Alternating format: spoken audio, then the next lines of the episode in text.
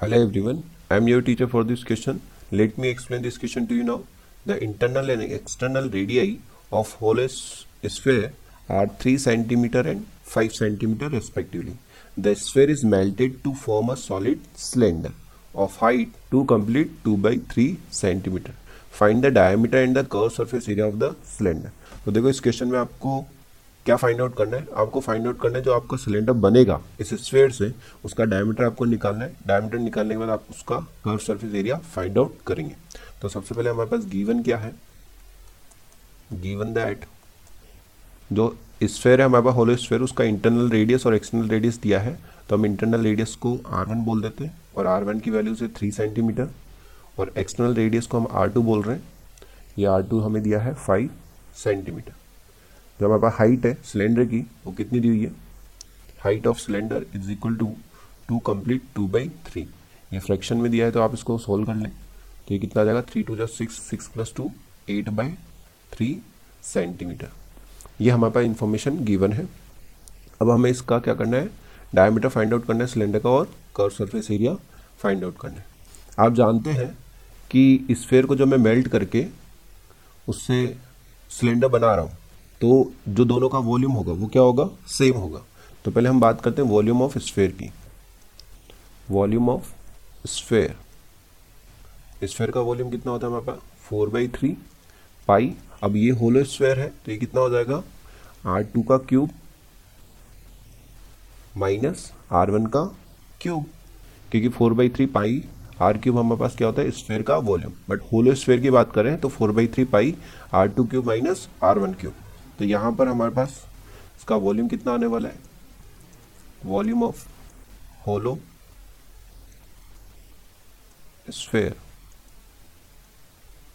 equal to four by three pi R one R two cube की values कितनी है हमारे पास? फाइव का क्यूब माइनस टू का क्यूब इसको सिंप्लीफाई किया तो हमारे पास कितना आ जाएगा? In terms of Y three ninety two divided by two divided by three pi centimetre cube ये हमारे पास वॉल्यूम वॉल्यूम आ गया किसका? होलो स्फेयर का। अब हम वॉल्यूम निकालते हैं किसका? जो हमें सिलेंडर चाहिए। वॉल्यूम ऑफ़ सिलेंडर तो सिलेंडर का वॉल्यूम हमारे पास क्या होता है? पाई आर स्क्वायर एच तो यहाँ पे हमने इसकी रेडियस मान ली। Let the radius of cylinder be R है और उसकी हाइट एच है। तो हमारे पास इसका वॉल्यूम क्या हो जाएगा? Of cylinder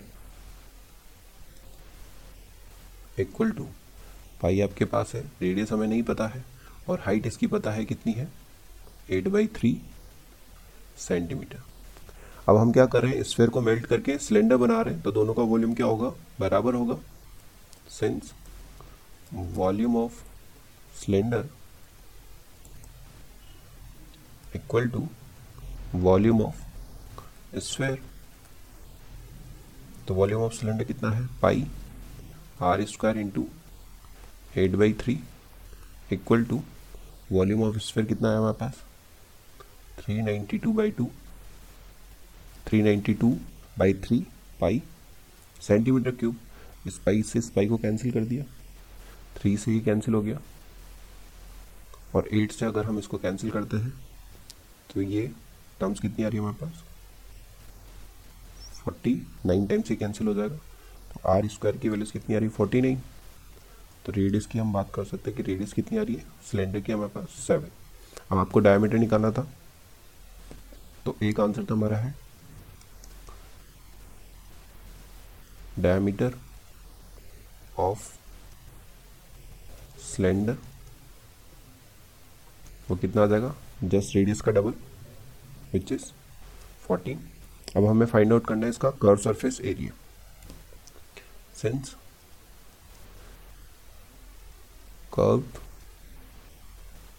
surface area इसका सिलेंडर का वो क्या होता है हमारे पास? Two pi R H. तो हम वैल्यूज़ इसकी फाइंड आउट करते हैं। रेडियस हमारे पास है। तो सी एस है कर्व सरफेस एरिया का short form two into pi की values twenty two by seven radius हमारे पास निकल चुकी है इसकी सेवन सेंटीमीटर इंटू हाइट इसकी हमारे पास गिवन है। एट बाय थ्री इसकी हाइट हमने वैल्यूज़ निकाली थी, वो कितना था? Eight complete eight by three centimetre इस सेवन से सेवन को कैंसिल कर दिया। तो ये कितना हो गया? सी एस है forty four into eight by three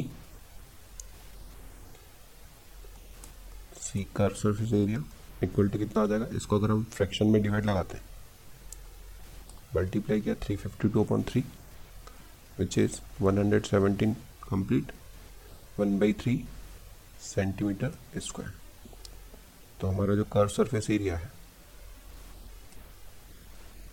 curve surface area of cylinder वो कितना आ रहा है? One hundred seventeen complete one by three centimetre square I hope you understood this explanation thank you.